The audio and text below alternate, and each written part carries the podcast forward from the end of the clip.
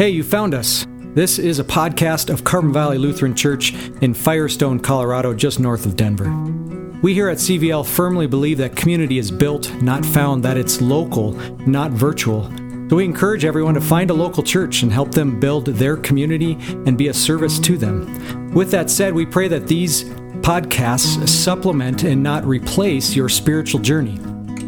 If you'd like to learn more about us at CVL, you can check us out on Facebook or on the web at carbonchurch.com, or even better, stop by in person. We worship at 10 a.m. on Sunday mornings. May the Lord bless your day. Begin in the name of the Father, and of the Son, and of the Holy Spirit, dear brothers and sisters in Christ. Super happy to see all of you here today as we celebrate Palm Sunday. We're going to talk today about humility.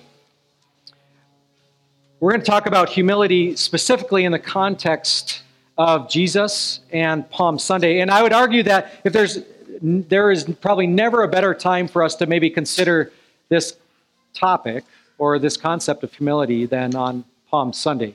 As we celebrate Jesus humbly walking in Jerusalem for his very, the very last time, we get to meditate on that. So that's what we want to look at today. Our theme is simply humility fit for a king. So we're going to take our, our guidance from Jesus, ultimately see his acts, but then also apply that to our own lives of humility.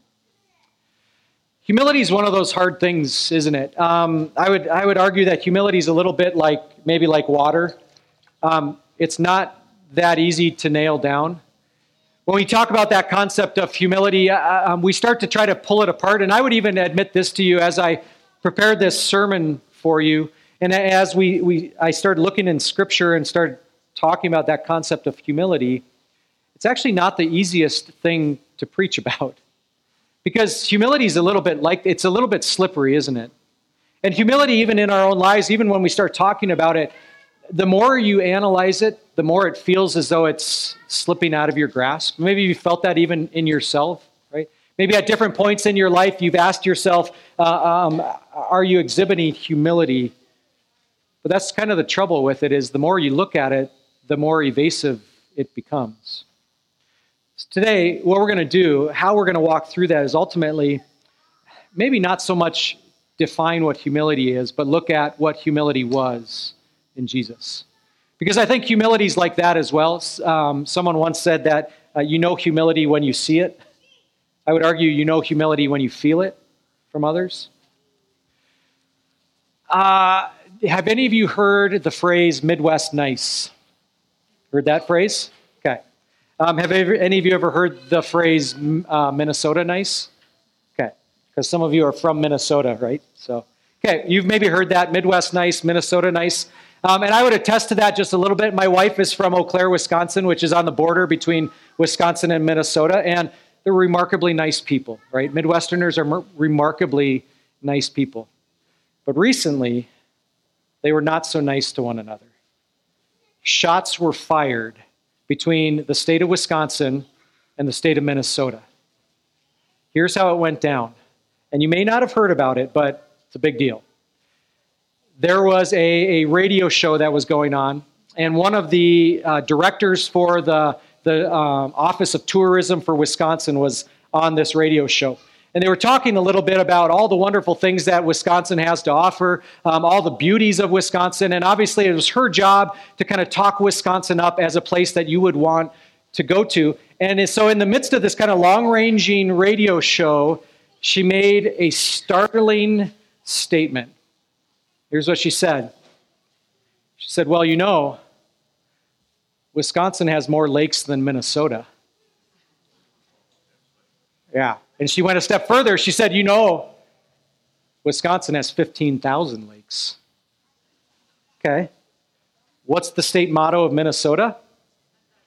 Okay, 10,000 lakes. You don't even have to be from Minnesota to know it's 10,000 lakes, right? They put it on their on their license plates, right? Okay shots fired from Wisconsin, right? The claim that Wisconsin had more lakes than Minnesota, 15,000 to be specific. Now, remember that statement, Midwest nice? Okay. All I can think is like Minnesota started like cracking, cracking their knuckles and stuff. Okay, so this got out. Minnesota started to hear about it, right? And people started to chime in, and Midwest Nice started to go out the door. So Minnesota was not going to take this lying down. They were the land of 10,000 lakes. Wisconsin could not claim to have more. And so they shot something back at Wisconsin. They said not only does Minnesota have more lakes than uh, more lakes than Wisconsin, but here's what they said about Wisconsin they only have about 5,000 lakes and a few dirty ponds. I know. So this is getting serious now, right? So now, so and and to some degree, this is how you how you count a lake. So Minnesota has a very uh, rigid uh, rule about how they count lakes. It has to be bigger than 10 acres. And so they made this accusation of Wisconsin that they were playing fast and loose with the definition of a lake. That they only had 5,000 and a bunch of dirty ponds and puddles. Okay. Minnesota and Wisconsin are about to come to blows, right? It's kind of a silly illustration, but the truth is, countries, families, marriages have fought battles for far less than accusations of how many lakes you have in your state, right? It was all kind of good fun, I think, between Minnesota and Wisconsin. Uh, luckily, it has not landed in war. And if you want to know the, the uh, end result of it all, it's a little bit murky. Actually, I spent far too much time trying to figure out actually who had more lakes, Minnesota or Wisconsin. And a lot of it comes down to how you define a lake. So um, there really isn't a good answer to that. We're going to let Minnesota have their land of 10,000 lakes, and, uh, and Wisconsin can have their dairy land. Although, if you've heard lately, California shot a, a, has sent a shot across the bow of Wisconsin, claiming that they have more cows and happier cows and better dairy than Wisconsin. So this we may not have seen the, the end of all of this. Um, but on the topic of lakes, I don't know definitively who has more lakes, Minnesota or Wisconsin. I'll let all of you argue about that afterwards. I do know that I grew up in Alaska, and Alaska has more lakes than all of them combined. There you go. So, end of the war, right? It serves as a pretty good example, though, of humility. We can be nice to one another. We can, we can love one another. We can, we can want to be warm and welcome to one another. But at times, all of that gets thrown out the door, doesn't it? When someone angers us, when someone sins against us, when someone offends us, when we don't get exactly what we want, it's amazing how fast Midwest Nice can go running for the exits.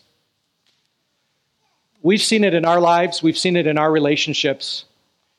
Today, that's what we want to talk about.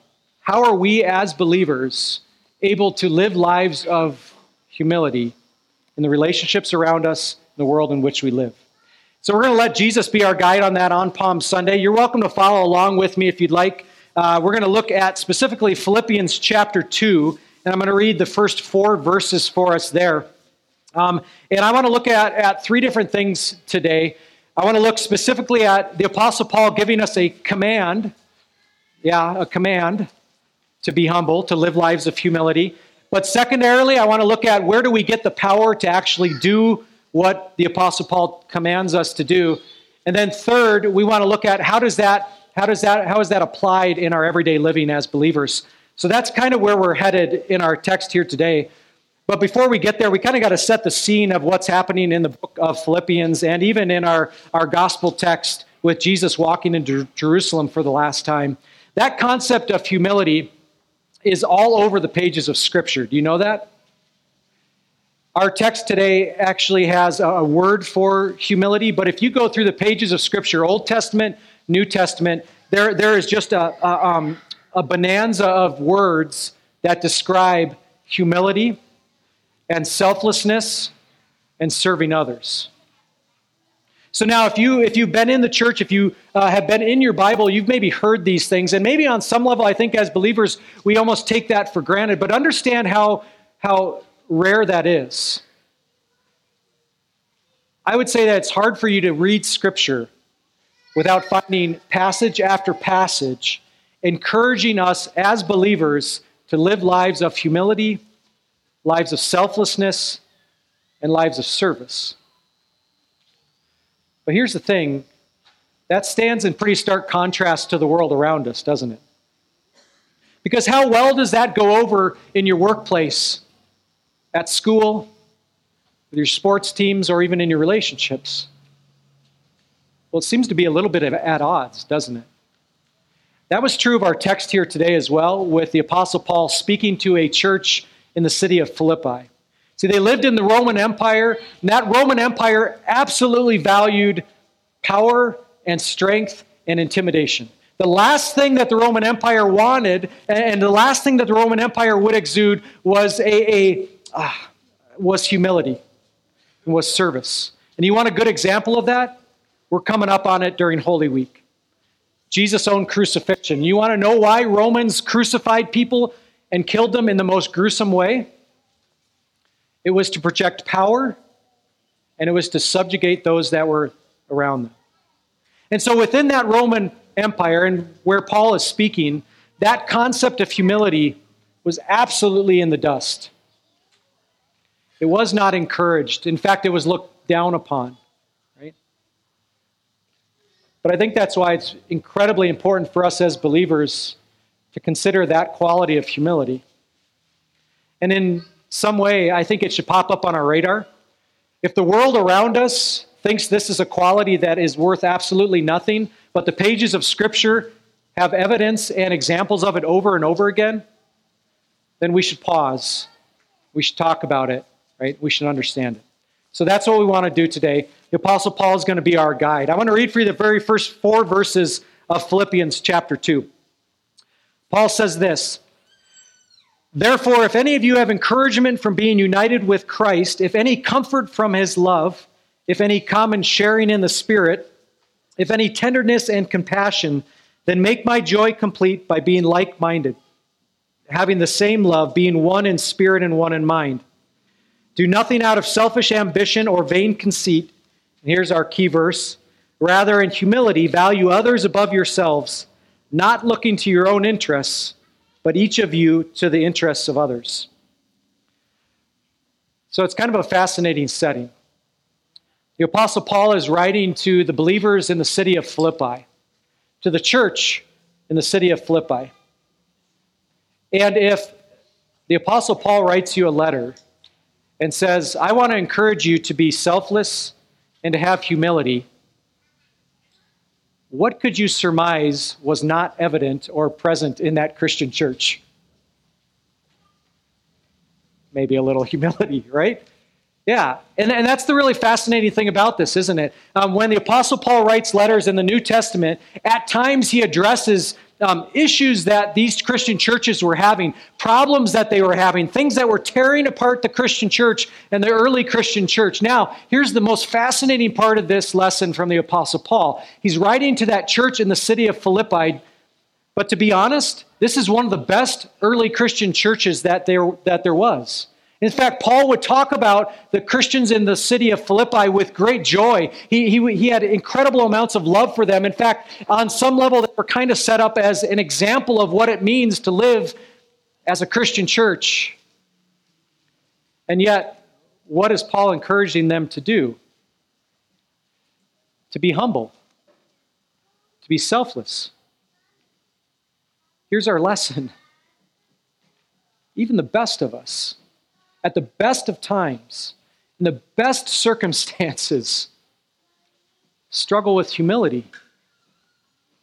It was evident in that church in Philippi, so much so that Paul uh, had them pause and took them aside and said, This is what you are to be. And notice our text, he starts out with kind of four indefinite clauses or four if ands or, or, or um, conditional clauses, rather. Uh, he says, if you have any encouragement, if any comfort, if any common sharing, if any tenderness. So Paul is basing all of this on what had come before. And what had he just shared with them? He just shared with them Jesus Christ and his sacrifice on the cross for them. And so Paul comes to this Christian congregation and says, if these things are true, and they are, then here's the command that I give to you be humble and be selfless. You want to know what's kind of interesting? This isn't an optional thing, is it? Paul doesn't, doesn't say this as an optional thing. And I think he's right. Because think of how foundational that quality of humility is to our lives as believers. I would argue it underpins almost everything. And remember, we talked a little bit about humility being like water. It's hard to get a grasp on, but it nourishes and it hydrates the entire life of a Christian. And so when Paul sets aside and makes a command to the Philippians to be humble, this is no small thing. And it's not for us either, is it? But we know how hard that is, isn't it? You struggle with humility? No one wants to shake their heads, yes, right? right? I think the truth is we all struggle with humility a little bit, don't we? When we talk about being humble, when we talk about being selfless in your own mind, no hands need to go up. Did you think of someone that you wish was here today to hear a sermon on humility? So don't say any names, right? I mean, be honest, right? When we talk about this concept of humility, are we the first person that we think of? I think far too often it's not. We think of our spouse, who we argued with on our way to church this morning. We think of our kids, our teenagers who could use a little more humility, right? We think of that person at work who just seems to, to, to kind of rub it in every single moment that they can. That person at work that just gets under our skin. We think of that person in our extended family that we just can't stand seeing because every single holiday that we get together, we hear the same stories. And when they're in a room, it always becomes all about them. See, I think if we're being honest with ourselves, when we talk about that concept of humility, quite often the last person we think of is ourselves. But in truth, humility is a little slippery like that, isn't it? Ultimately, who's the first person that we should think of? Ourselves. When we talk about that concept of humility, really, it has very little to do with those people out there it has everything to do with you, with me, and what's in my heart. And really, that's what Paul is getting at here. He commands us as believers to practice humility, to be selfless. And that begins here. It begins in my heart, begins in your heart, begins in your actions and in your lives, right? Now, being humble, being selfless, I think that's easier said than done. And so, really, what we have to ask ourselves is what powers a life of humility? luckily for us, blessed for us, Paul tells us exactly where we can go to to be humble, to be selfless, and what powers our Christian living. Verses 5 through 8, Paul says this In your relationships with one another, so he's talking to that Christian church in Philippi, he's talking to us, right? In your relationships with one another, have the same mindset as Christ Jesus, who, being in very nature God, did not consider equality with God something to be used to his own advantage. Rather, he made himself nothing by taking the very nature of a servant, being made in human likeness, and being found in appearance as a man. He humbled himself by becoming obedient to death, even death on a cross. Here's the remarkable thing about the pages of Scripture. When God gives us a command to do something, to be something, he never puts it back on us to just try to figure out how to make that happen. Do you know that? When God gives us a command to be something, to act in a certain way, do you know that He also gives us the power and the ability to do that in those very same words? That's what Paul gives us here today. So he commands those Christians in Philippi to be humble, to be selfless. And then what does he say immediately after it? Your humility is powered by Jesus Christ in his humility. And specifically, a Savior, a King who humbly rode into Jerusalem knowing that he would be put to death on Good Friday. Our Christian living, our humility, our selflessness is not powered by, by a sincere intention on us to, to live lives of self, selflessness. It's powered by nothing short and nothing less than Jesus Christ, his death, and his resurrection. And so the Apostle Paul puts before us Christ, that he willingly humbled himself to be born in a lowly manger in Bethlehem, to live his life, to be humiliated, to be tried, ultimately crucified on our behalf. And so our lives of selflessness, well, they're powered by Christ. And the reality that he died on the cross to wash our sins clean.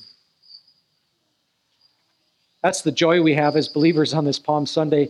Um, believers and, and people that were proclaiming Hosanna in the highest, laying palm branches and their cloaks at his feet, by Good Friday would be shouting, Crucify him. And yet, that wasn't the end of the story, and it's not the end of the story for you and I, because Christ rose from the dead three days later. The assurance that our sins are forgiven, that all of our acts of arrogance, all of our anger, all of our hatred, all the grudges that we have held are washed clean because of Jesus Christ and what he has done for us on the cross. And so, if we want to live lives of humility and selflessness, we look to Christ. Because in him we see humility, and in him we know that we're forgiven. Ultimately, that leads us to lives of humility.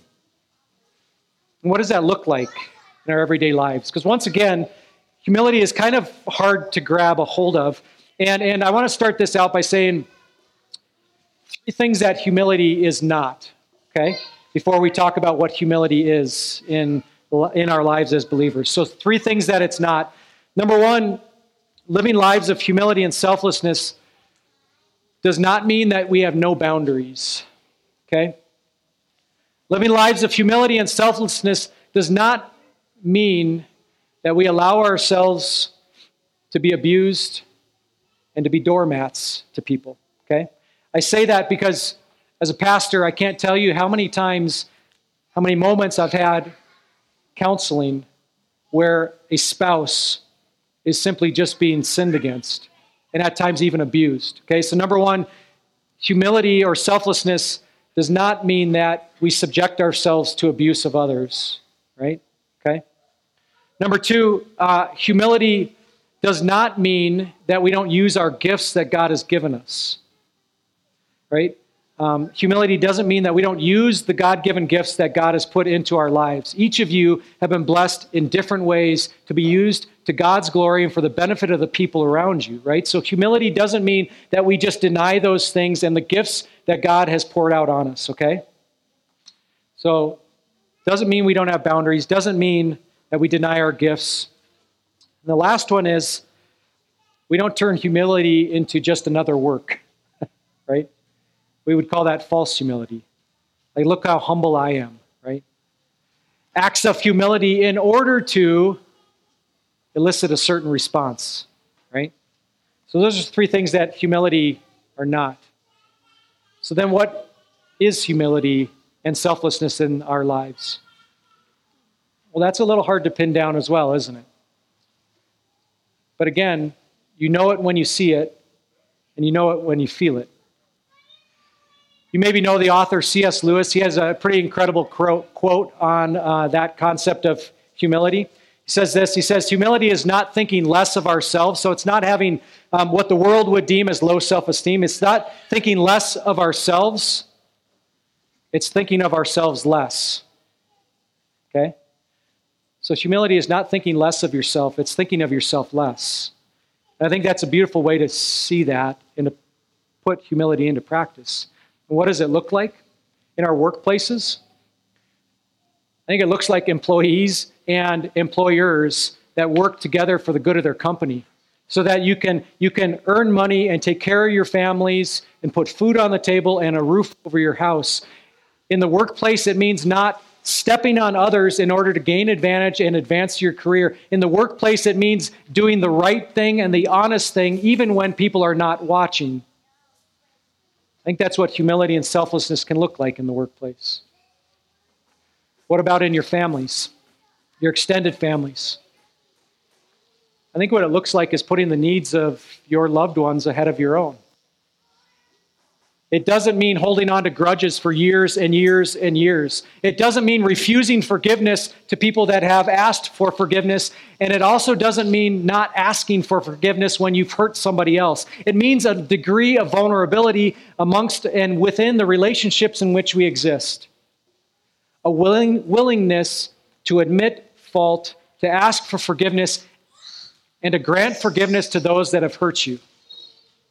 I think that's what humility and selflessness looks like in a family. How about in a marriage? One of the first troublesome signs that I have when a couple comes to me for counseling is a lack of humility and selflessness in that marriage because it's absolutely destructive. And so, between a husband and a wife, what does it look like? What does humility and selflessness look like? It looks like putting the needs of your spouse ahead of your own. It means loving and being loved. It means forgiving and being forgiven. It means basing that relationship on Christ and the humility he has given to us and shown to us. Humility and selflessness is a little bit hard to nail down. But I think water is probably a pretty good example of what it is. We absolutely need it. It hydrates the body, it's the lifeblood of a Christian. We draw on Christ as our wellspring for that. If there's ever a time where we get to watch and to understand humility, it's on Palm Sunday as we triumphantly see our King humbly ride into Jerusalem, destined for a cross, but resurrection and eternal life. Pray the Lord blesses your life of humility and selflessness. I pray the Lord blesses our relationships with one another as we live out what Christ has done on our behalf. Most importantly, pray the Lord blesses our Holy Week and the reminder and the assurance that our sins have been forgiven in Christ. Amen.